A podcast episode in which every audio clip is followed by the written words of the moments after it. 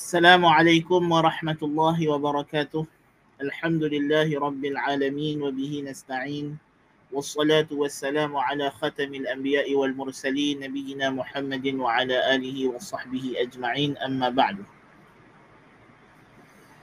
uh, Para penonton hadirin hadirat yang dirahmati Allah Subhanahu wa taala. Semoga Allah taala merahmati dan memberkati kita. Para pelajar, semoga Allah taala memudahkan urusan kita. Kita menyambung bacaan kita dalam kitab Ad-Da' wa Dawa. Sakit baki daripada kita ini. Kita pun dah menghampiri kepada penghujung kitab. Setelah mana kita memulakan kelas ini 4 tahun yang lepas. Walhamdulillahi Rabbil Alamin. Itu kita dah baca sikit dia kata faslun wa hahuna amrun azimun yajibu 'ala al-labibi al-i'tina'u bih وهو أن كمال كمال اللذة والفرح والسرور ونعيم القلب وابتهاج الروح تابع لأمرين. أحدهما كمال المحبوب في نفسه وجماله وجماله وأنه أولى بإيثار الحب من كل ما سواه. والأمر الثاني كمال محبته واستفراغ الوسع في حبه وإيثار قربه والوصول إليه على كل شيء. Dia kata di sini ada perkara yang sangat besar yang perlu bagi orang yang ada kecerdikan akal yang bijaksana untuk memberikan perhatian berkenaan dengannya. Apa dia perkara tersebut? Iaitulah kesempurnaan, kelazatan, kegembiraan, keseronokan, nikmat jiwa, kebahagiaan roh mengikut kepada dua perkara. Dia kata, kita punya rasa seronok, rasa happy, kita punya joy, happiness, kita punya apa nama, uh, surur, farah, ya, ini semua dia kata kesempurnaan atau kurangnya benda ini bergantung kepada dua perkara, dua faktor yang menentukan sejauh mana kita seronok, kita suka dengan satu benda. Yang pertama ialah kesempurnaan benda yang kita cintai itu sendiri. Kesempurnaan kecantikannya dan bahawa ia adalah yang paling utama untuk didahulukan mengatasi segala yang lainnya dalam kecintaan. Dan yang kedua ialah dari sudut kesempurnaan cinta itu sendiri. Yang pertama kesempurnaan mahbub, objek yang kita cintai. Yang kedua kesempurnaan perasaan cinta di mana kita mencurahkan seluruh tenaga kita untuk mencintainya dan mendahulukan untuk duduk dekat dengannya dan sampai kepadanya melebihi segala yang lain. Jadi kalau ada dua benda ini, kelazatan kita melakukan sesuatu atau kelazatan kita berada dengan sesuatu akan semakin sempurna. Poin yang yang Ibn nak pakai di sini ialah dalam konteks ibadah dalam konteks kita melazimi ketaatan kepada Allah Subhanahu wa taala bagaimana kita nak rasa lazat dalam beribadah? Bagaimana kita nak rasa lazat dalam iman? Kita kena sedar dua benda. Yang pertama kita kena sedar bahawa Allah Subhanahu wa taala yang kita sembah itu yang kita curahkan kepadanya segala rasa cinta kasih sayang kita itu memang dia adalah yang sempurna yang layak selayak-layaknya yang tidak ada yang layak melainkan dia sahaja untuk dicintai kerana zatnya sendiri kerana kesempurnaan kehebatan dan kecantikan dan keagungannya. Hanya Allah taala. Dan yang kedua apabila kita meningkatkan rasa cinta kita kepada Allah Subhanahu wa taala semakin kita cinta kepada Allah maka semakin lazatlah kita beribadah kepada Allah Subhanahu wa taala. Dan bila kita semakin lazat beribadah kepada Allah Subhanahu wa taala, semakin kita rasa tak seronok dengan maksiat. Semakin kita rasa jijik dengan maksiat. Ha, itu poin dia di sini. Kan? وكل عاقل يعلم أن اللذة بحصول المحبوب بحسب قوة محبته فكلما كانت المحبة أقوى كان لذة المحب أكملا فلذة من اشتد ظمأه بإدراك الماء الزلال ومن اشتد جوعه بأكل الطعام الشهي ونظائر ذلك على حسب شوقه وشدة إرادته ومحبته. Semua orang berakal dia kata tahu kelazatan itu diperolehi dengan dapatnya benda yang kita cintai berdasarkan kekuatan cinta. Dua faktor yang kita sebut. Dia bagi contoh. Dia kata orang yang dahaga dapat ayat sejuk. Orang yang dahaga tekak tengah kering kita bagi dia ayat sejuk. Ya. Subhanallah. Dibanding dengan orang yang tak apa dahaga, orang yang biasa. Ya. Bagaimana beza perasaan orang yang dahaga dapat ayat sejuk dengan orang yang tak dahaga. Ha, macam itulah kita kata ayat sejuk memang ayat yang mempunyai ciri-ciri yang cukup untuk menghilangkan dahaga, untuk memuaskan rasa dahaga. Ayat sejuk di sini ialah mahbub yang dicintai. Dan rasa nak kepada ayat sejuk itu itu adalah cinta kita kepada ayat sejuk kerana kita dalam keadaan dahaga. Dan rasa puas, lega lepas kita minum air sejuk itulah kelazatan. Jadi lazatnya kita minum air sejuk itu bila kita dalam keadaan dahaga. Kita tengah lapak, perut tengah keroncong, kosong. Tiba-tiba orang main jamu makanan yang sedap-sedap, yang lazat-lazat. Dibanding dengan orang kenyang. Orang kenyang, taklah makanan sedap macam mana pun depan dia, dia mungkin tak selera nak makan, bisa kenyang. Eh? Jadi dia kata macam itulah. Wa idza urifa hadha fal-ladzatu was-sururu wal-farahu amrun matlubun fi nafsi. Untuk rasa seronok, rasa gembira, rasa lazat, rasa sedap ini ialah memang ini fitrah manusia mencari. Memang Tuhan ciptakan kita untuk nak cari benda ni manusia Tuhan tidak cipta fitrah dia nak cari benda-benda yang menyakitkan diri dia, yang nak menyusahkan diri dia. Ya. Bal huwa maqsudu kulli hayyin. Bahkan tujuan semua benda yang hidup, yang bergerak, yang bernyawa, yang bernafas, setiap hari kita ni nak cari benda yang memberikan kita kelazatan, kesenangan, kegembiraan, keseronokan. Tak ada orang, pasal apa pergi kerja hari ni? Sajalah nak bagi aku rasa sedih. Tak, tak, tak, tak. Ya. Dia menempuhi kesedihan, kepayahan, kesusahan demi mendapatkan apa? Mendapatkan kelazatan, keseronokan, kegembiraan. Ya. Wa idza kanat al-ladzatu matlubatan li nafsiha fa hiya tudhammu idza aqabat alaman a'zama minha.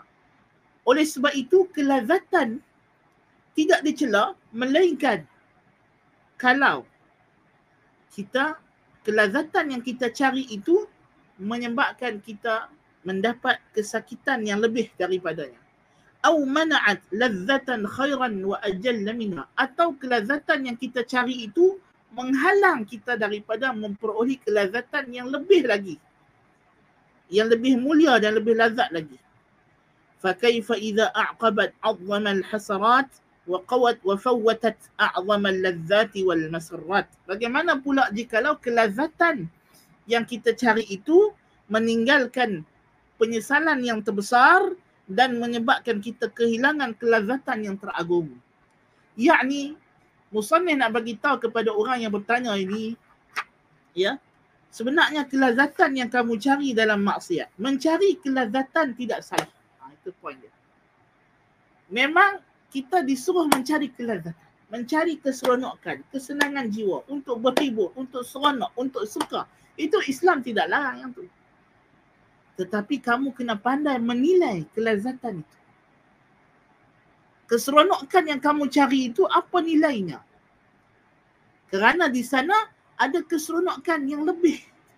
Yang mungkin disebabkan kamu mencari keseronokan yang sementara ini keseronokan ini akan berakhir, akan berkesudahan dengan penyesalan, dengan kesedihan yang tidak ada penghujung. Maka dia bukan kelazatan. Dia bukan keseronokan yang sebenar. Ya? Jadi kamu kena faham. Mungkin bila kamu lawan hawa nafsu kamu, kamu tinggalkan rasa syahwat kamu, kamu tentang, kamu buat yang sebaliknya. Mungkin kamu rasa sedih, kamu rasa tak sedap, tak selesa. Tetapi ketahuilah penyudahnya ialah kelazatan yang sangat dahsyat, yang sangat kekal abadi, yang tidak ada kesudahan. Ha, itu kita kena ingatkan kepada jiwa kita. Kena ingatkan kepada jiwa kita. Ya. jiwa kita ni seperti kanak-kanak kata Al-Busri dalam qasidah Burdah. Wan nafsu katifli. Kan? Jiwa ni macam kanak-kanak. Kan? Kanak-kanak. Kalau kita bagi susu, dia menyusu. Kalau kita potong susu, potonglah. Jadi macam mana kita nak didik dia, kita nak bentuk dia. Ah, itu jiwa. Kan? Wa tuhmadu idza a'anat ala ladzatin 'azimatin da'imatin mustaqirratin la tanghisa fiha wa la nakad bi ma. Dan kelazatan itu dipuji apabila ia membantu untuk mendapatkan kelazatan yang lebih agung, yang lebih kekal, yang berterusan, yang tidak ada sebarang kesempitan, tidak ada sebarang kesusahan, tidak ada sebarang apa nama penyesalan. وهي لذة الآخرة ونعيمها وطيب العيش فيها iaitulah kelazatan akhirat kenikmatannya keseronokan hidup padanya qala ta'ala bal tu'thiruna al-hayata ad-dunya wal-akhiratu khairun wa abqa وقال السحرة لفرعون لما آمنوا فاقض ما أنت قاض. إنما تقضي هذه الحياة الدنيا.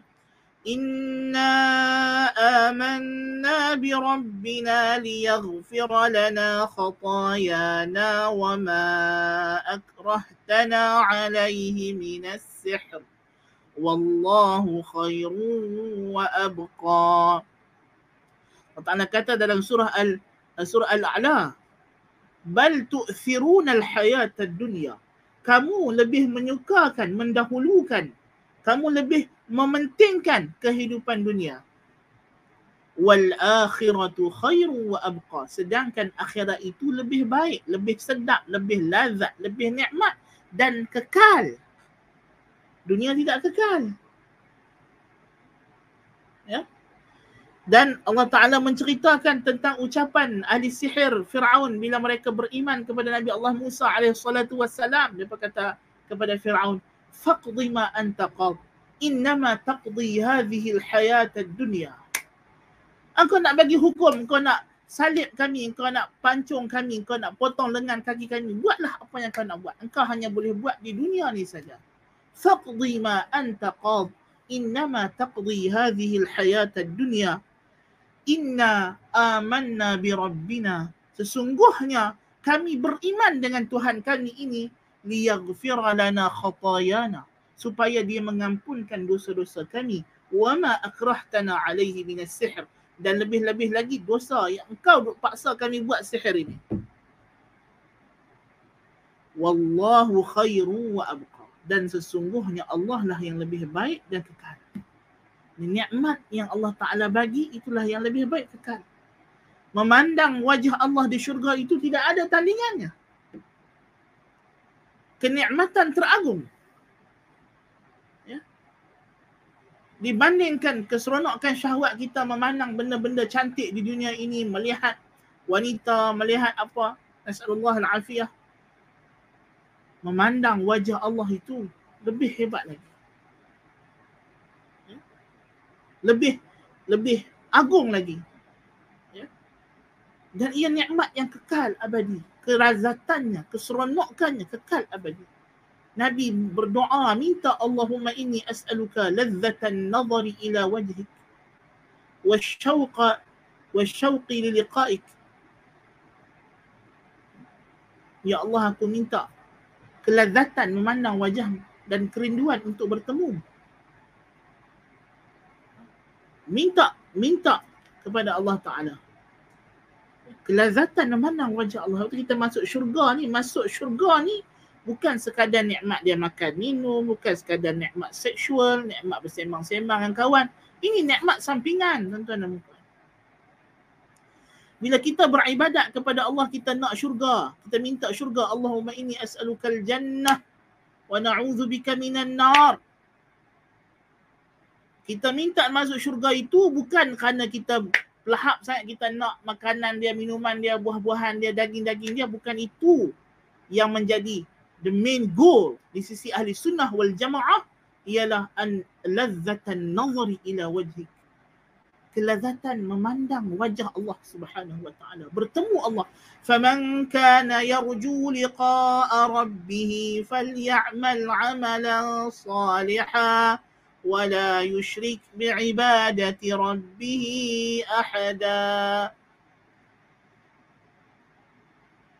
itu yang kita nak bertemu Allah Subhanahu wa taala mendengar suara Allah taala bercakap dengan kita itulah kenikmatan yang kita nak yang kita nak masuk syurga tu dan yang kita takut sangat dekat neraka itu apa Innahum an rabbihim yawma idzin lamahjubun orang kafir dan dalam neraka itu pada hari akhirat nanti terhalang, terhijab daripada memandang wajah Allah. Itulah keseksaan yang teramat sangat. Nasallahu al-afiyah. Keseksaan yang teramat sangat. Jadi ini kita kena faham betul-betul. Bila kita beribadat, kita mengharapkan syurga, kita takut neraka.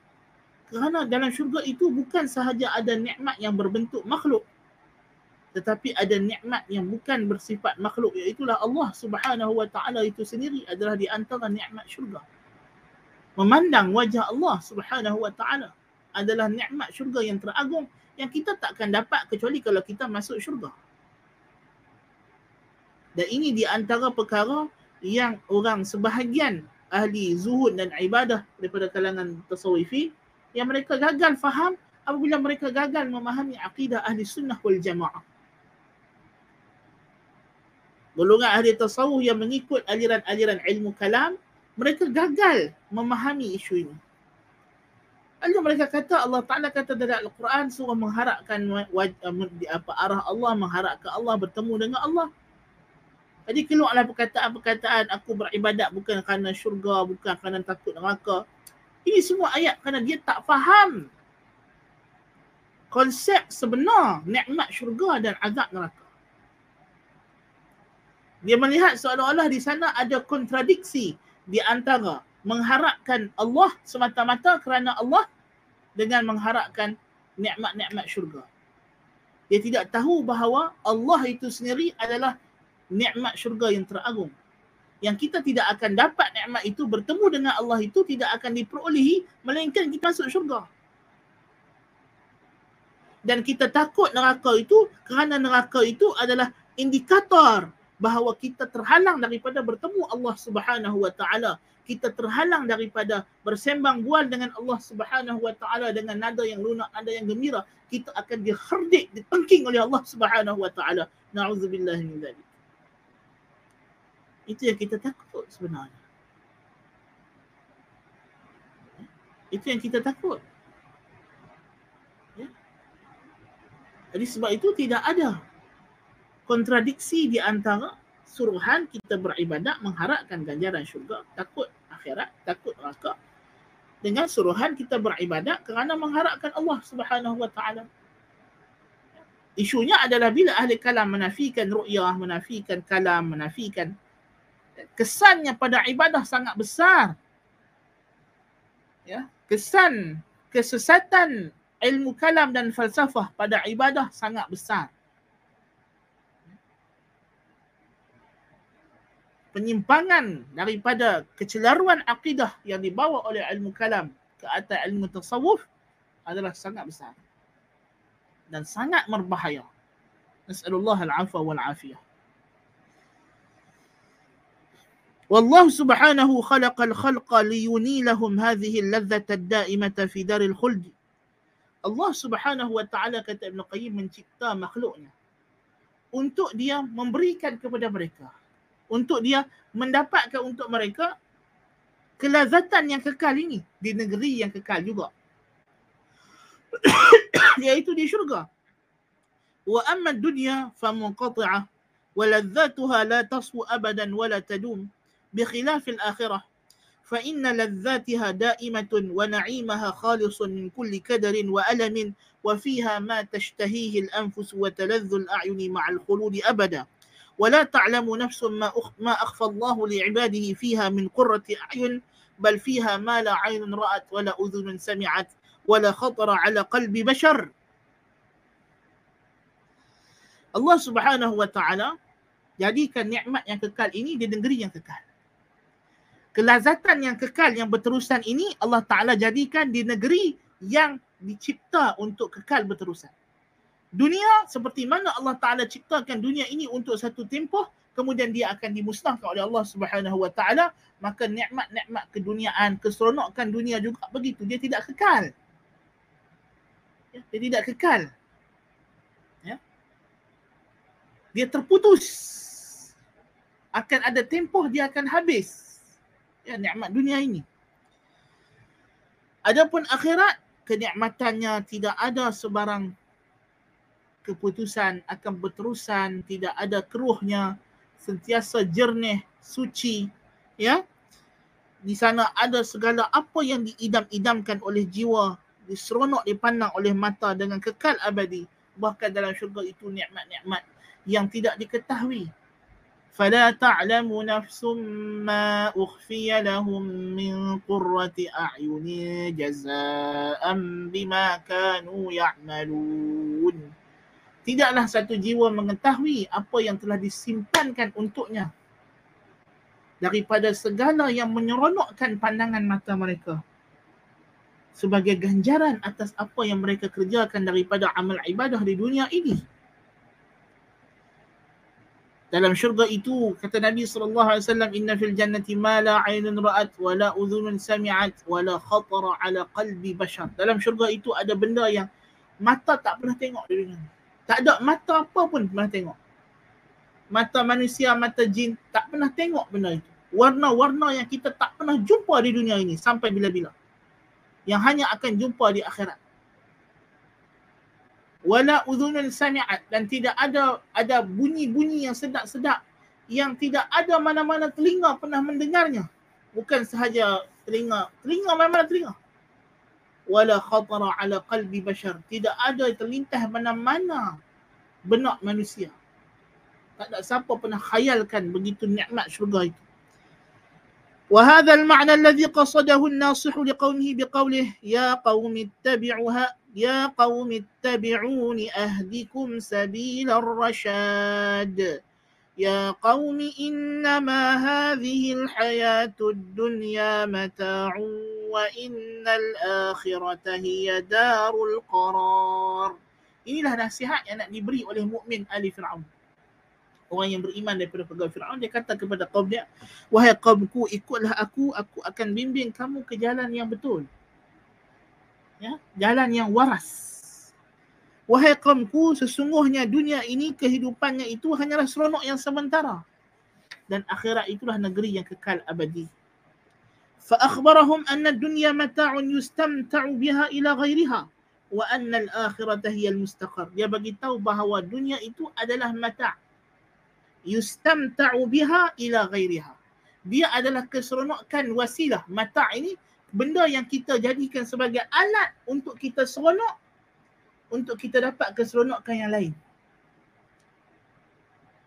ya dia bukan matlamat dia adalah alat alat yang memberikan kita seronok yang keseronokan itu ialah keseronokan yang kita nak capai itu keseronokan yang lebih kekal abadi itulah akhirat. Eh, dunia ini adalah tempat untuk seronok betul.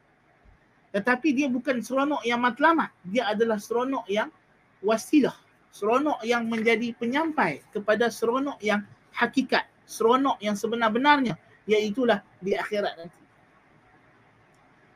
Keseronokan dunia ini ialah dengan zikrullah dengan beribadat kepada Allah dengan mentaati Allah Subhanahu wa taala. Wa idza urifa anna ladzati dunya wa na'imaha mata'un wa wasilatun ila ladzati al-akhirah. ولذلك خلقت الدنيا ولذاتها فكل لذة أعانت على لذة الآخرة وأوصلت إليها لم تذم تناولها بل يحمد بحسب إيصالها إلى لذة الآخرة. Oleh sebab itu, kelazatan dunia ni mana yang membawa kepada kelazatan akhirat tidak dicela, bahkan dipuji dipuji. إذا عرف هذا فأعظم نعيم الآخرة ولذات ولذاتها النظر إلى وجه الرب جل جلاله وسماع كلامه منه والقرب منه كما ثبت في الصحيح في حديث رؤيا فوالله ما أعطاهم شيئا أحب إليهم من النظر إليه في حديث آخر إنه إذا تجلى لهم ورأوه نسوا ما هم فيه من النعيم. وفي النسائي ومسند الإمام أحمد من حديث عمار بن ياسر رضي الله عنه عن النبي صلى الله عليه وسلم في دعائه وأسألك لذة النظر إلى وجهك والشوق إلى لقائك. وفي كتاب السنة لعبد الله بن الإمام أحمد مرفوعا كأن الناس يوم القيامة لم يسمعوا القرآن إذا سمعوه من الرحمن فكأنهم لم يسمعوه قبل ذلك. وإذا عرف هذا فأعظم الأسباب التي تحصل هذه اللذة هو أعظم لذات الدنيا على الإطلاق وهو لذة معرفته سبحانه ولذة محبته فإن ذلك هو جنة الدنيا ونعيمها ونعيمها العالي ونسبة لذاتها الفانية إلى إليه كتفلة في بحر فإن الروح والقلب والبدن إنما خلق لذلك. فأطيب ما في الدنيا معرفته ومحبته وألذ ما في الجنة ورؤيته ومشاهدته فمحبته ومعرفته قرة العيون ولذة الأرواح وبهجة القلوب ونعيم الدنيا وسرورها بل, بل لذات الدنيا القاطعة عن ذلك تنقلب آلاما وعذابا ويبقى صاحبها في المعيشة الضنك فليست الحياة الطيبة إلا بالله Sebab tu kita kata tadi kesimpulannya kita dah kita dah baca dah itu ni benda ni. Ya, dan kita dah sebut tadi kelazatan yang teragung di akhirat ialah memandang wajah Allah, dekat dengan Allah Subhanahu wa taala. Dibawakan hadis-hadisnya. Ya. Dan doa Nabi yang kita sebut tadi, ya maka kelazatan di dunia ini yang sebenar-benarnya bila kita tahu kelazatan yang kita nak capai ialah memandang wajah Allah Subhanahu wa taala duduk dekat dengan Allah di syurga maka itulah kelazatan yang kita kena cari di dunia kelazatan yang menyamainya itulah kita mengenal Allah Subhanahu wa taala mengiktiraf akan ketuhanannya rububiyahnya, uluhiyahnya. Ya. Kita duduk bersama dengan Allah. Al-unsu billah, rasa jinak dengan Allah Subhanahu wa taala.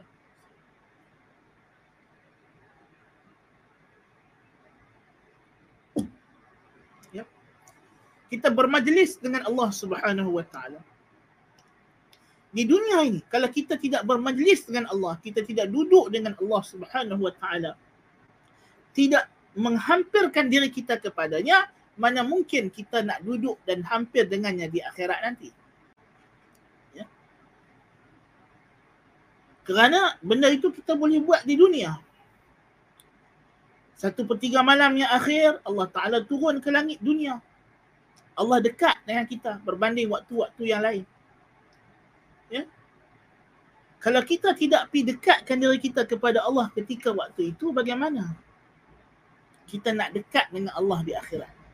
Nasallallahu alaihi Waktu sujud Nabi kata aqrabu ma yakunu bainal abdi wa baina rabbih wa huwa sajid. Waktu yang paling dekat seorang hamba dengan Tuhannya ketika dia sujud. Allah Taala kata dalam surah Iqra ayat yang terakhir sekali. Uh, apa nama? kalla la tuti'u wasjud waqtarib. Wasjud waqtarib. Sujudlah dah dekatlah waktu sujud adalah kita mendekat kepada Allah Subhanahu wa taala. Kalau kita tidak mendekatkan diri kita sebab tu bila datang seorang sahabat Nabi wasallam dia kata ya Rasulullah aku nak duduk dengan kamu nak teman kamu di syurga. Nabi kata a'inni alayya a'inni bi kathratis sujud. Tolong aku ala aini ala nafsika bi kasrati sujud. Tolong aku nak bantu kamu dengan kamu memperbanyakkan sujud. Kamu memperbanyakkan sujud. Dengan sujud itu kamu mendekatkan diri kepada Allah dan Allah akan angkat kamu duduk di syurga yang paling dekat dengan dia dekat dengan aku. Ya. Kita kena bersama Allah Subhanahu wa taala sebab tu sebagian ulama tasawuf bila ditanya apa dia tasawuf ini, apa dia tasawuf ni? Antakuna ma'allahi bila hub. Dia kata engkau bersama dengan Allah tanpa mereka. Tanpa mereka. Ini tasawuf yang hakiki. Tasawuf yang mengajar kita untuk menghilangkan sebarang perantara antara kita dengan Allah Subhanahu wa taala hanya kita, wujud kita yang berbeza dengan wujud Allah dan Allah dengan kewujudannya yang azali, yang abadi. Kita menyaksikan kita sebagai abdun dan Allah sebagai Rabbun. Yang kita ikrarkan pagi dan petang Allahumma anta rabbi la ilaha illa anta khalaqtani wa ana abduka wa ana ala ahdika wa wa'dika mastata'tu. Inilah dia iyyaka na'budu wa iyyaka nasta'in. Inilah dia. Bila kita sebut iyyaka na'budu wa iyyaka nasta'in Tuhan kata hadza baini wa baina abdi. Ini perjanjianku dengan hambaku. Wali abdi ma sa'al. Dan untuk hambaku apa yang dia minta. Jadi kena ada baina wa bainahu. Kita dengan dia mesti ada bain, pembeza dari segi wujud. Tetapi tidak boleh antara pembeza ini jangan ada benda lain. Kubok, Tok Wali, Tok Syekh, semua ni tak boleh ada. Ya? Kalau ada benda ni antara kita dengan Allah Subhanahu Wa Taala selesai. Tidak lagi. Tidak ada ibadah lagi. Nasallallahu alaihi ya. Mesti kita dengan Allah Ta'ala itu an nakuna ma'allahi bilahum. Kita bersama dengan Allah tanpa mereka-mereka ini. Tanpa Tok Syekh, Tok Wali, Tok apa semua tak payah. Kita tak mau. Masa kita dengan Allah Taala kita tak boleh ingat depa ni semua. Kita kena sirnakan kewujudan mereka daripada kita.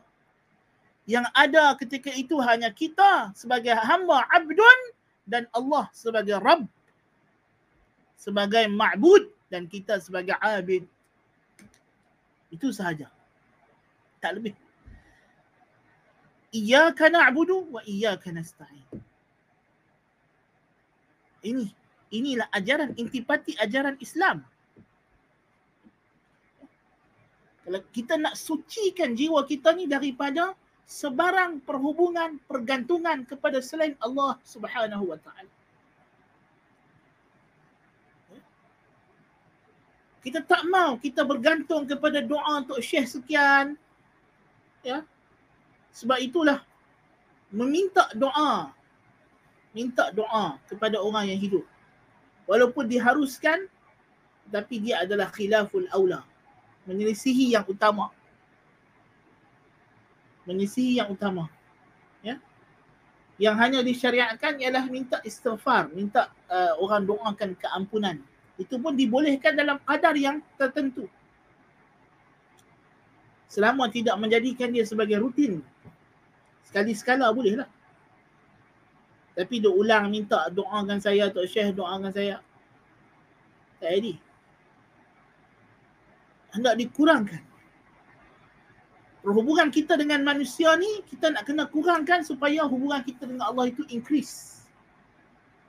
Kita punya hubungan dengan makhluk kita mesti kurangkan. Kita kena decrease. Hubungan kita dengan Allah akan increase. Kalau kita banyak sangat hubungan dengan makhluk, itu payah. Itu, itu adalah benda yang tak sepatutnya. Itu tak, tak sepatutnya. Ya? Jadi ajaran yang mengajak kita untuk bergantung kepada makhluk, ini adalah ajaran sesat. Ya? Islam datang untuk bagi tahu kepada kita, kamu tidak boleh bergantung, tidak boleh meletakkan harapan, melainkan kepada Allah Azza fi'ulahu. Kalau tiba-tiba ada orang kata kamu tidak akan dapat berkat fadilat melainkan dengan syekh ni, melainkan dengan sekian, dengan kamu tabaruk dengan benda sekian, ini adalah karut khurafat. Ini adalah bid'atun dalalah. Bid'ah yang menyesatkan. Yang mesti kita jauhi dan hindari.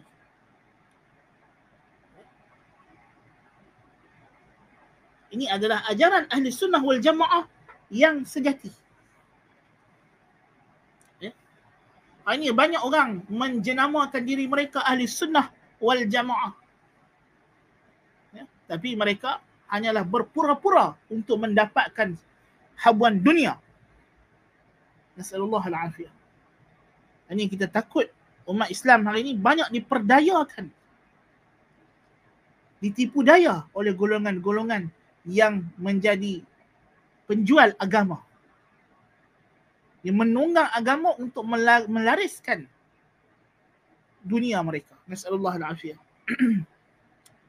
Naam.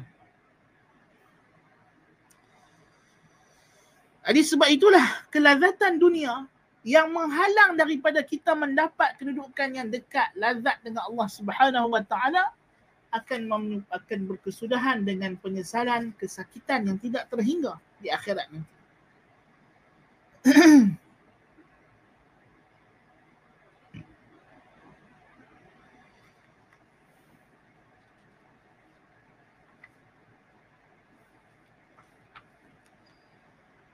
نعم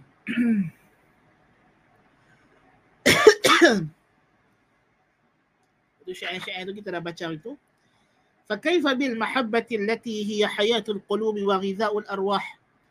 وليس للقلب لذة ولا نعيم ولا فلاح ولا حياة إلا بها وإذا فقدها القلب كان ألمه أعظم من ألم العين إذا فقدت إذا فقدت نورها نورها والأذن إذا فقدت سمعها والأنف إذا فقد شمه واللسان إذا فقد نطقه بل فساد القلب إذا خلا من محبة فاطره وبارئه وإلهه الحق أعظم من فساد البدن إذا خلا من الروح سبحان الله jantung hati kita ini, jiwa kita ini dicipta oleh Allah Ta'ala dengan fungsi. Dengan purpose, tujuan seperti mana anggota tubuh badan kita yang lain. Yang mana kalau ia tidak dapat berfungsi dan tidak dapat memenuhi tujuan itu akan cacat dan binasalah. Mata kalau dia tidak boleh menangkap cahaya, dia tidak nampak objek. Telinga kalau tidak boleh bergetar gegendangnya, dia tidak boleh mendengar bunyi lisan kalau tidak boleh digerakkan tidak boleh keluar cakapan maka demikianlah kata Ibn Qayyim rahimahullah apabila jantung hati kita ini sunyi kosong daripada rasa cinta kepada pencipta kita kepada ilah yang kita sembah kerosakannya lebih dahsyat daripada buta mata, pekak telinga, bisu mulut. Nasallallahu alaihi Na'udzubillah min dhalik. Sebab itulah hakikat ibadah, hakikat ubudiyah adalah mahabbatul haq. Mencintai al-haq. Mahabbatul ilah. Mencintai al-ilah. Allah subhanahu wa ta'ala. Mahabbatullah. Itu adalah hakikat ubudiyah. Itu adalah mula dan kesudahan ubudiyah. Daripada cinta Allah ia bermula kepada kecintaan Allah lah ia berakhir. Itulah ubudiyah, itulah perhambaan diri. Sebab itulah Syekhul Islam bin Taimiyah kata, walaupun ulama-ulama ahli kalam mentafsirkan tauhid, mereka mengakui di antara elemen tauhid adalah beribadat kepada Allah. Tidak ada khilaf di kalangan ulama ahli sunnah wal jamaah dengan ahli kalam Asy'ariyah, Maturidiyah, Mu'tazilah. Tauhid ni ada tiga perkara.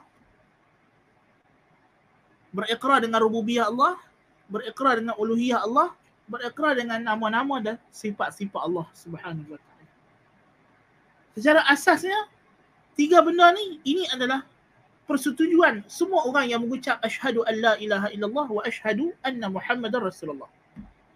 Cuma kita lah ni berada di zaman puak-puak yang menjenamakan diri mereka Asy'ariyah Maturidiyah ni jahil, tak mengaji, tak belajar. Ya. Subhanallah, ajib. kita bila dengar mereka mengingkari Tauhid tiga ni kita rasa geli hati, geli geleman orang kata. Ya. Kitab-kitab Maturidiyah berlambak sebut pasal Tauhid Uluhiyah Rububiyah. Ya. Buka kitab apa nama? Syarah Laqadi, Syarah Jawhatul Tauhid. Ta'rif Tauhid dia awal-awal lagi dah sebut tiga Tauhid ni. Ya. Subhanallah. Dan tidak ada ulama mana uh, aliran Islam mengingkari bahawa elemen tauhid yang terpenting ialah ubudiyah, perhambaan diri kepada Allah. Beribadat hanya kepada Allah Ta'ala semata-mata. Tidak ada khilaf lagi. Bahawa sesiapa yang menyembah selain Allah, apa-apa perbuatan, ucapan, kelakuan, i'tiqad, menyembah selain Allah adalah syirik. Syekh Sanusi dalam kitab dia Al-Muqaddimat menyebutkan enam jenis syirik dan di antara syirik yang dia sebutkan ialah syirku taqrib. Ya. Syirik mendekatkan diri. yakni menjadikan selain Allah Ta'ala sebagai perantara dalam ibadah. Seperti syirik orang jahiliah dia kata. Jadi disebut dalam kitab-kitab yang mu'tabar, yang mu'tamad di sisi aliran Asy'ariyah Maturidiyah. Tapi biasalah banyaknya gondang-gondang-gondang cakap sahaja tapi tak tahu apa. Ini masalah. Mereka tak tak belajar. Tak belajar betul-betul. Itu masalah. Jadi mereka memalukan aliran mereka sendiri. Macam mana kita kata orang Islam nak cakap pasal Islam tapi dia pun tak belajar Islam. Akhirnya bila dia bercakap tu terselah kebodohan dia dan kebodohan dia takkan mewakili Islam walaupun dia kata saya bercakap bagi pihak Islam. Kebodohan individu yang mendakwa dia mewakili golongan tertentu tidak akan selama-lamanya kita boleh anggap itu adalah mewakili golongan atau pihak tersebut. Ya. Dan ini adalah masalah. Sebab tu kita kata kalau kita lihat di di negara kita di Malaysia ini golongan Asy'ariyah Maturidiyah ini dah hampir dah dah boleh kata dah dah hampir kepada extinction pupus. Sudah tidak ada lagi di Malaysia ni mana-mana ustaz atau agamawan yang memahami akidah Asy'ariyah untuk kita nak pertahankan. Yang berkembang, yang banyak, yang orang faham, yang orang belajar ialah aliran Salafiyah. Ya? Sudah tidak relevan lagi kewujudan Asy'ariyah di Malaysia pada hari ini. Kerana dah tak ada lagi orang yang faham Asy'ariyah. Kalau dia faham Asy'ariyah dia takkan pi tabaruk dengan ayat gunung jerai. Ini tak mungkin. Tak mungkin Asy'ariyah yang sejati buat macam tu tak mungkin. Ya. Itu dia kalau dia buat itu itu kerana mungkin dia ambil satu sisi akidah Asy'ariyah sifat 20 saja tapi dia bukan ambil the, the whole package of the aqidah. Macam ada orang ambil salafi, dia ambil satu juzuk sebahagian. Dia tak ambil the whole package. Pun ada juga. Kan? Ni golongan yang macam ni kita tak boleh kata dia mewakili. Kan? Jadi, point balik pada cerita kita ni, nak habak kata, Waktu Syekhul Islam Ibn kata, walaupun sebahagian golongan ahli ni mengakui benda ini tetapi bila mereka mengingkari Allah Subhanahu wa taala itu boleh dicintai dan mencintai. Ha, kita dah sebut dah. Ada golongan yang mengingkari Allah Ta'ala itu boleh dicintai dan mencintai seperti golongan Jahmiyah. Ada yang kata Allah di, boleh dicintai dan tidak mencintai dan ada yang kata Allah mencintai dan dicintai. Kita dah belajar awal tu. Ahli sunnah wal jamaah berpandangan seperti mana yang Allah Ta'ala sebut ha? fasawfa ya'tillahu biqawmi yuhibbuhum wa yuhibbunah Allah Ta'ala sebut dalam Al-Quran Allah Ta'ala akan datangkan orang yang yuhibbuhum dia mencintai mereka dan mereka mencintai dia. Qul in kuntum tuhibbuna Allah fattabi'uni yuhibbukum Allah. Katakanlah limu wahai Rasulku kepada mereka, kalau benar kamu cintakan Allah, maka ikutlah agamaku, sunnahku, maka Allah akan cinta kepada kamu. Kita boleh mencintai Allah dan Allah mencintai kita. Dan ini adalah kemuncak ubudiyah dia adalah inti sari ubudiyah. Dia adalah ubudiyah. Dan ubudiyah adalah ia. Ada golongan yang kata Allah tidak mencintai, tidak dicintai seperti Ghulatul Jahmiyah ahli falsafah. Dan ada yang kata Allah dicintai, tidak mencintai seperti golongan Asy'ariyah. So Ibn Taymiyah kata, menafikan Allah Ta'ala mencintai atau dicintai, ini merosakkan satu sisi yang besar dalam pengakuan mereka terhadap uluhiyah dan ubudiyah kepada Allah Subhanahu wa taala. Merosakkan. mencacatkan. Dia tidak membatalkan tapi mencacatkan. Ya. Apabila Asy'ariyah tidak mengakui Allah Taala mencintai dengan makna yang hakiki hanya secara majazi itu mencacatkan kesempurnaan tauhid mereka dalam ibadah. Akhirnya sudut pandang mereka terhadap konsep ibadah lari tidak betul. Ya. Macam kata Syekhul Islam bin Taimiyah rahimahullah, bila dia ulas berkenaan dengan perkataan berkenaan dengan kitab Abu Hamid Al-Ghazali Mishkatul Anwar. Dia kata hadal kitab kal unsur lil qailina bil ittihad. Kitab ini seumpama unsur bahan bagi orang yang bercakap dengan yang beriktikad dengan wahdatul wujud. Wa illam yakun sahibuhu qailun atau qailan bidzalik. Walaupun tuan empunya kita tak cakap macam itu. Bal qad yukaffiru man yaqulu bidzalik, man yaqulu bidzalik. Bahkan boleh jadi Al-Ghazali mengkafirkan orang yang tekak itu. Tentu. Tetapi ucapan yang mereka cakap itu memberi kelaziman. Membawa kelaziman. Walaupun mereka mungkin mengingkari lazim itu. Tetapi itu adalah lazim. Ucapan mereka. Walaupun mereka tidak bertizam dengan Mereka menjadi punca kepada kesesatan itu. Mereka menjadi bahan kepada kesesatan itu. Walaupun mereka tidak tidak mengiktirafnya. Tapi mereka menjadi bahan kepada kesesatan. Jadi ini adalah perkara yang kita kena uh, faham. nah. Jadi kita tengok di di Malaysia ni banyak golongan batiniah, golongan wahdatul wujud, semuanya berselindung di sebalik nama Asy'ariyah Maturidiyah sifat 20. Walaupun Asy'ariyah Maturidiyah adalah golongan yang menjadi jago mengkafirkan penganut agama wahdatul wujud. Yang Ibn Taymiyah rahimahullah sendiri pun tak berani nak kata macam tu. Syekh Muhammad Abdul Wahab pun tak berani kata macam tu. Tapi kita tengok di Malaysia ni, fatwa Malaysia begitu berani mengatakan siapa yang menganut wahdatul wujud automatically apa nama dia jadi murtad, isterinya tertalak, anaknya anak luar nikah dan hartanya mesti diserah kepada Baitul Mal. Allahu akbar. Berat eh? Berat eh?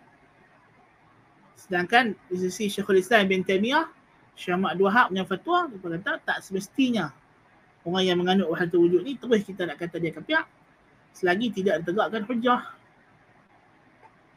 Ya. Allahu akbar.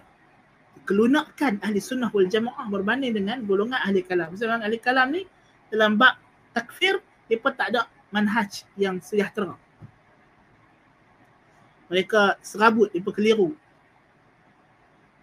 Syekhul Islam bin Taimiyah rahimahullah membawa satu gagasan yang sangat uh, jitu yang sangat memberi bekas dan kesan iaitulah gagasan apa yang kita sebut sebagai uh, perbezaan di antara takfir mutlak dengan takfir muayyan yang menjadi prinsip ahli sunnah wal jamaah sampai ke hari ini.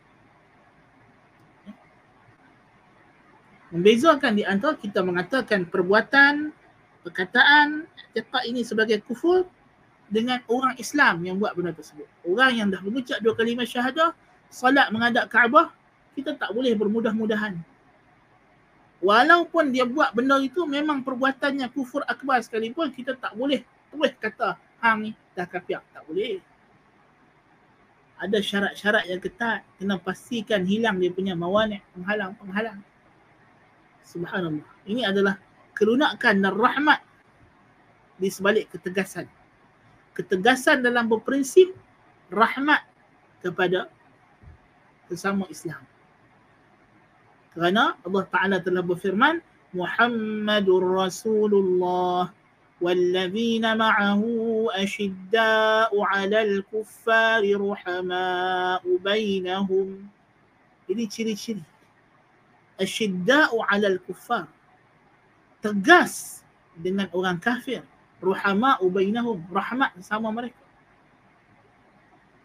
ini kita lihat aswaja hari ini ulama-ulama aswaja di Malaysia hari ini bila datang isu perayaan orang kafir pesta Bon Odori ya Di mana taring mereka?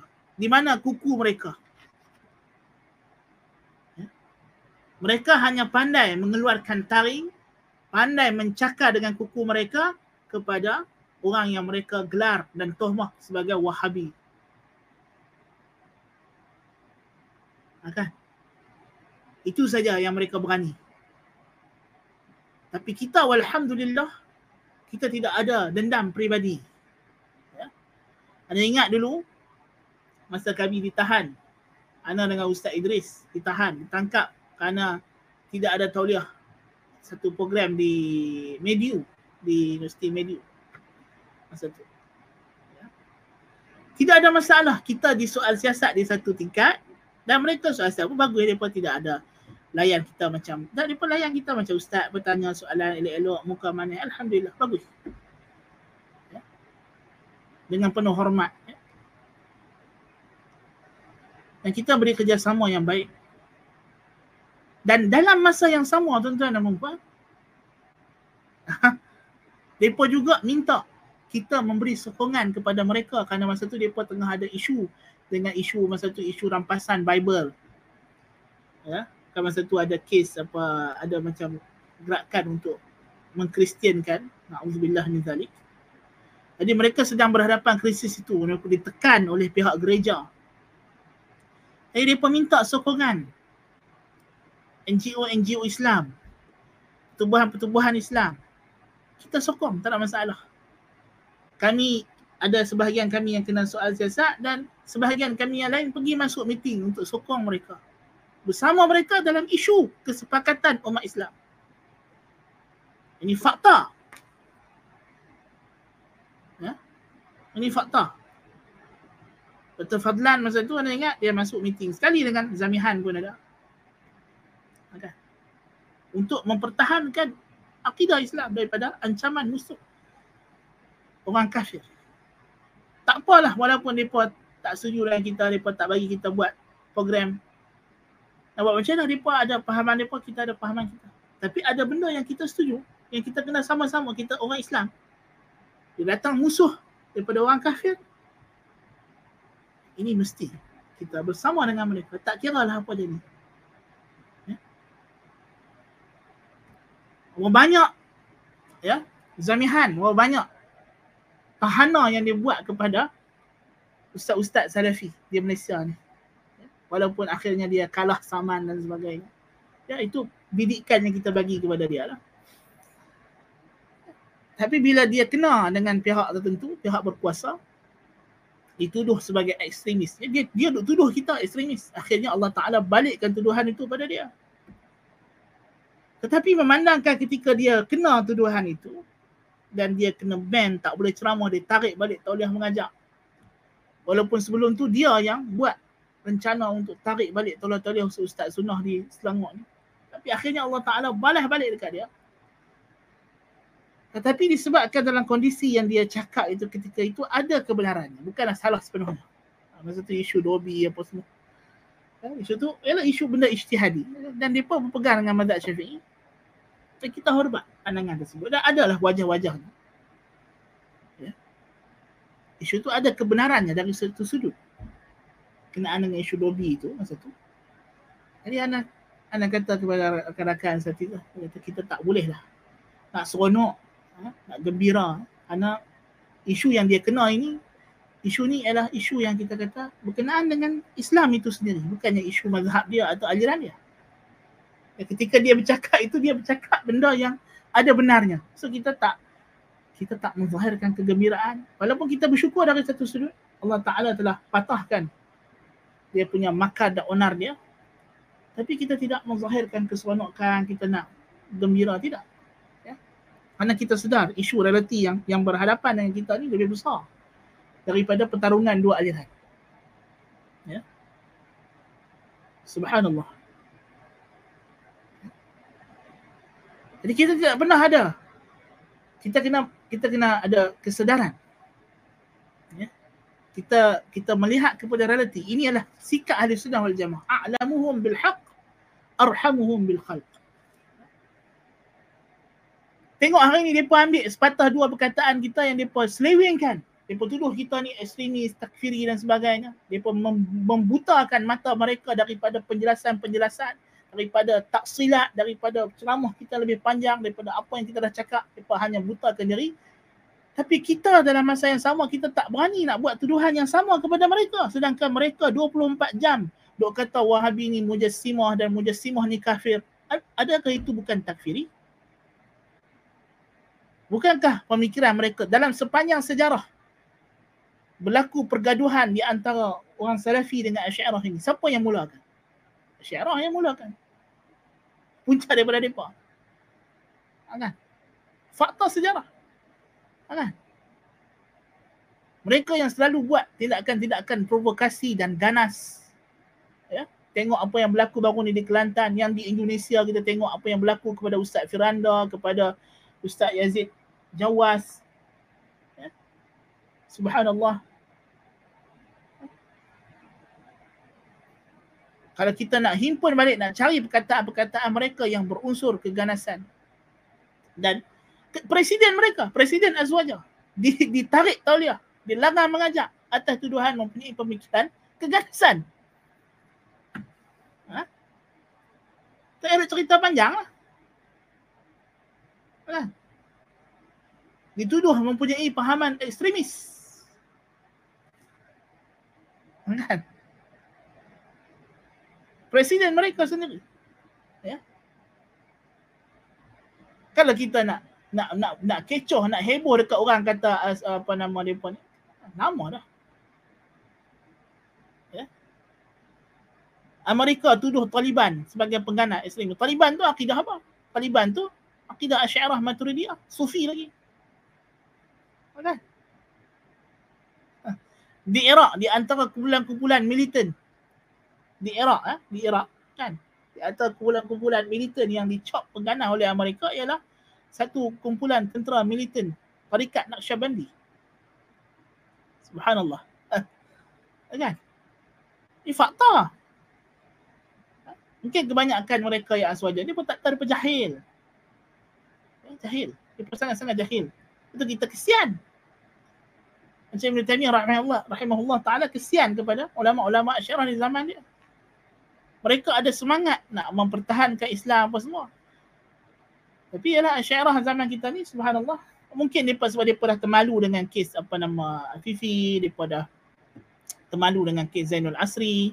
Ya, mereka sekarang mereka nak cari mereka punya mereka punya punching bag yang tradisi lah kalau mereka stres. Kan? Kita kalau stres kita lepas geram kat punching bag tu punching bag depa siapa lagi wahabi lah kita faham kita layan lah kan kita tahu depa tengah stres ya depa dah termalu dengan isu Afifi Akiti termalu dengan isu Zainal Asri lepas tu termalu pula dengan isu Bon Odori ya depa yang pegang jabatan-jabatan mufti jabatan agama tak mampu tuan-tuan dan puan nak mempertahankan umat Islam tak mampu nak mempertahankan air wajah umat Islam kita dihina. Umat Islam dihina. Subhanallah. Tapi dia takut orang orang orang orang perasan kegagalan mereka mereka divert isu, cari isu, cari siapa ustaz yang boleh kita tuduh Wahabi, tuduh sekian-sekian, kita bagi orang pi dekat dia. Itulah lumrah mereka. Kita dah faham perangai mereka macam itu. Ada. Tapi kita buat je kita doakan hidayah tuan-tuan. Kita doakan. Mereka adalah saudara se-Islam, saudara kita yang sama-sama mengucap asyhadu an la ilaha illallah wa asyhadu anna muhammadar rasulullah. Salat lima waktu menghadap kiblat Kaabah yang sama. Pergi haji sama-sama.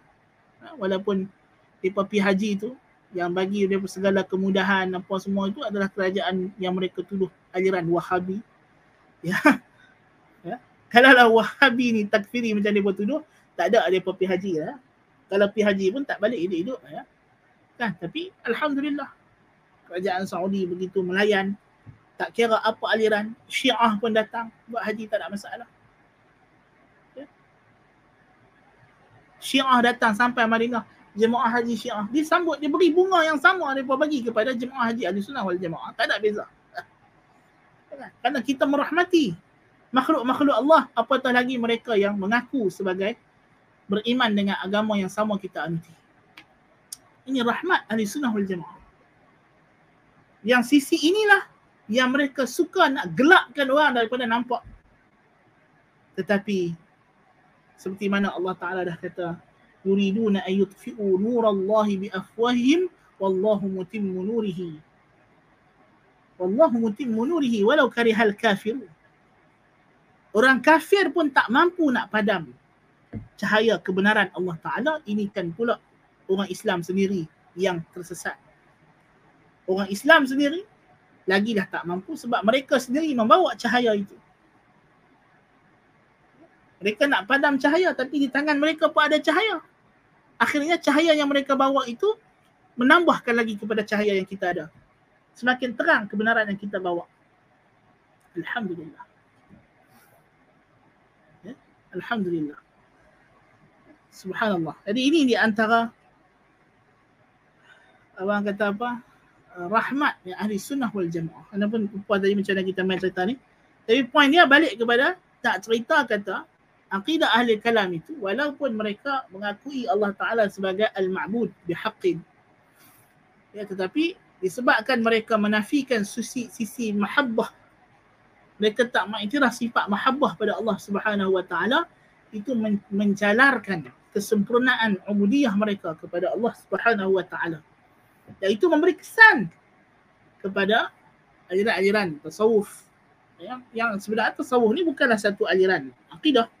Tasawuf ni ialah satu jalan untuk zuhud, untuk hidup dalam ibadah, untuk suluk dan uzlah.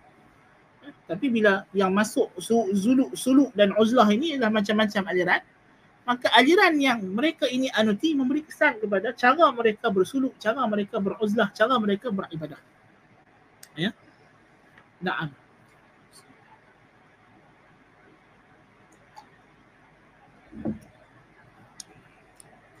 والمقصود أن أعظم لذات الدنيا هو السبب الموصل إلى أعظم لذة في الآخرة Kesimpulannya Ibn Qayyim kata kelazatan dunia yang paling besar adalah sebab yang boleh menyampaikan kita kepada kelazatan akhirat yang paling besar. Kelazatan dunia yang paling besar ialah kita bersama dengan Allah. An nakuna ma'allahi bilahum. Kita duduk dengan Allah, kita mendekatkan diri kepada Allah. Kita akan kita rasa jinak dengan Allah. Al-unsu billah. Ini kelazatan dunia yang paling besar. Maka kelazatan dunia ini kalau kita nikmatinya di dunia ini kita apa nama kita kata kita merasa lazat dengannya semakin lazat kita dengan nikmat ini maka inilah yang akan menyebabkan kita memperoleh kelazatan yang sempurna di akhirat memandang wajah Allah Subhanahu wa taala dalam syurga yang kekal abadi. Kita lazat dengan Al-Quran, kita rasa seronok baca Al-Quran. Subhanallah sekarang ni apa nama? Tengah apa? Orang kata apa? Tandingan hafazan dan tilawah Quran. Daripada pagi ni pukul 9 ni TV Hijrah tu sampai pukul 4 petang lagi. Full day. Kita dengar Quran. Orang hafal Quran. InsyaAllah. Semakin seronok kita dengar orang baca Quran, kita baca Quran, menghayati Quran, maka itulah yang akan menjamin untuk kita mendengar di syurga nanti Allah Ta'ala sendiri akan baca Quran. Dalam hadis telah kita baca tadi. Di syurga dengar Allah Ta'ala baca Quran, seakan-akan mereka tak pernah dengar Quran. Kerana begitu lazatnya suara Allah Subhanahu Wa Ta'ala. Tapi kalau golongan asyarah, dia pun tak percaya suara Tuhan dan sebagainya. Macam mana pun nak beribadah dengan sempurna. Itu Subhanallah.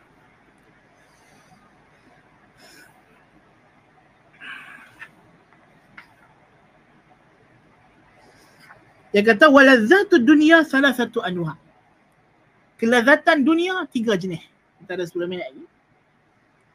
فأعظمها وأكملها ما أوصل إلى لذة الآخرة ويثاب الإنسان على هذه اللذة أتم الثواب ولهذا كان المؤمن يثاب على ما يقصد به وجه الله من أكله وشربه ولبسه ونكاحه وشفاء غيظه بقهر عدو الله وعدوه فكيف بلذة إيمانه ومعرفته بالله ومحبته له وشوقه إلى لقائه وطمعه في رؤية وجهه الكريم في جنات النعيم kelazatan di dunia ni benda hak sedap-sedap di dunia ni ada tiga jenis tiga spesies yang paling agung yang paling sempurna ialah apa yang membawa yang boleh menyampaikan kita kepada kelazatan akhirat dan diberi pahala kepada manusia atas kelazatan ini sempurna-sempurna pahala sebab itulah manusia even perkara-perkara yang bukan ibadah yang membentuk adat jikalau dia lakukan dalam rangka untuk dia melakukan kelazatan ini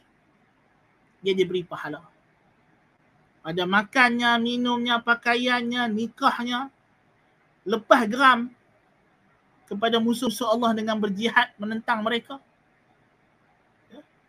Ini adalah perasaan emosi manusia. Tidak kita kita bangkit sahur bulan Ramadan makan. Dapat pahala. Buka puasa dapat pahala. Kan pakai pakaian menutup aurat dapat pahala. Melakukan hubungan seksual dengan isteri memuaskan nafsu syahwat dapat pahala. Kerana apa? Bila kita buat semua ini dengan tujuan dengan ingatan dengan maksud untuk menyempurnakan kelazatan di akhirat untuk mendapat ganjaran Allah di akhirat maka kita akan diberi pahala apatah lagi amalan perbuatan yang memang ibadat pada dirinya sendiri salat puasa, zakat, haji. Ya. Baca Quran, zikrullah, selawat kepada Nabi sallallahu alaihi wasallam. Ini semua ibadat. Lagi-lagilah. Semakin kita menikmati kelazatan ibadah itu, semakin tinggilah kelazatan itu kita akan dapat di akhirat. Maka bagaimanalah kelazatan iman kepada Allah, mengenal Allah, cinta Allah, rindu untuk bertemu Allah, tamak untuk memandang wajahnya yang mulia, di syurga yang penuh nikmat nanti. Tentulah akan lebih lagi. Subhanallah. النوع الثاني لذة تمنع لذة الآخرة وتعقب آلاما أعظم منها كلذة الذين اتخذوا من دون الله أوثانا مودة بينهم في الحياة الدنيا يحبونهم كحب الله ويستمتعون بعضهم ببعض كما يقولون في الآخرة إذا لقوا ربهم ربنا استمتع بعضنا ببعض وبلغنا أجلنا الذي أجلت لنا قال النار مثواكم خالدين فيها إلا ما شاء الله إن ربك حكيم عليم وكذلك نولي بعض الظالمين بعضا بما كانوا يكسبون. ولذة أصحاب الفواحش والظلم والبغي في الأرض والعلو بغير الحق kelazatan yang kedua kelazatan yang menghalang daripada mendapat kelazatan akhirat bahkan dia menatijahkan kepada kepedihan, keperitan, kesakitan, penyesalan di akhirat kelazatan jenis ni. Ini kelazatan jenis kedua yang kita kena hati-hati yang kita kena jauhi. Ya, nak terang panjang masa dah tak cukup kita nak tafi biar daripada dan kita akan sambung pada kelas yang akan datang bismillah taala. Uh, kelazatan yang kedua dan ketiga ini dan kita akan teruskan perbincangan kita. Dan insya-Allah kelas kita ni tidak akan lepas bulan 6 ni akan habis bismillah taala. Anda target uh, hujung bulan 6 ni itulah hari Selasa terakhir dalam bulan 6 ialah kelas kita yang terakhir. Jadi bulan 7 bulan Julai kita akan mula dengan kelas yang baharu masih lagi dalam tema yang sama uh, kelas kita itu ialah uh, a'malul qulub. Amalan-amalan hati. Kita nak berkenalan dengan amalan-amalan hati. Kita nak mantapkan lagi pemahaman kita dalam uh, isu ini. Dalam kita nak mentahqiqkan tauhid. Kita nak merealisasikan tauhid. Jadi insyaAllah bulan tujuh nanti kita akan mula uh, kelas baharu dengan tajuk kitabnya ialah A'malul Qulub. Kitab yang agak, uh, kitab tu kitab besar. Bagi siapa yang ada kemampuan bahasa Arab boleh boleh cari, boleh dapatkan uh, karangan Syekh Khalid As-Sabt Hafizahullah Ta'ala uh, dua jilid kitabnya. Uh, tapi insyaAllah uh, kita cuba huraikan dengan ringkas dan kita akan bantu bagi mereka tak boleh bahasa Arab ya, insyaAllah menerusi kelas kita tu dia boleh faham bi'inillah ta'ala Ya, jadi kita akan mulakan pada bulan Julai insya-Allah. Kelas yang baru dan kita akan habiskan kita ini pada bulan bulan Jun ni. Karena bulan Jun ia bermula maka eloklah kita ni juga kita habiskan pada bulan Jun. Alhamdulillah atas kurnia dan nikmatnya mudah-mudahan Allah beri kita peluang uh, untuk meneruskan pengajian kita. Uh, sekadar itu dulu perbincangan kita pada pagi ini. Wallahu a'lam bissawab. Ada soalan ya? Ada soalan eh? Baik. Uh, baik, soalan dia kata banyak soalan ni. ah, tak perasan. Maksud ada sudah yang sebenar macam mana? Macam kita dah bincang. Kita dah terang lah kelas-kelas kita. Ada orang Islam yang tak mengaku ahli sunnah macam orang syiah dia pun tak mengaku ahli sunnah. Eh?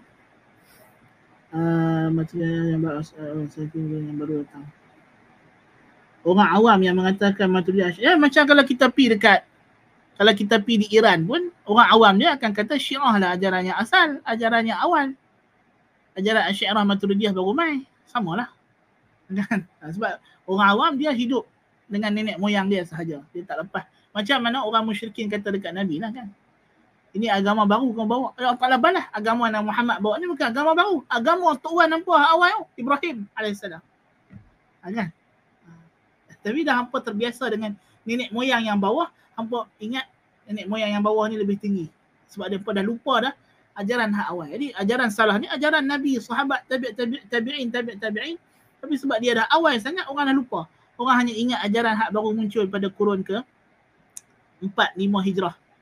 Ha, yalah, benisbah kepada kita yang hidup pada abad ke-15 hijrah, memanglah ajaran yang, yang muncul pada abad ke kurun ke-6, ke-7 hijrah, kira lama lah. Tapi ajaran yang sebelum daripada 6 7 hijrah tu. Orang awam dia tidak belajar, tidak tahu buat macam mana.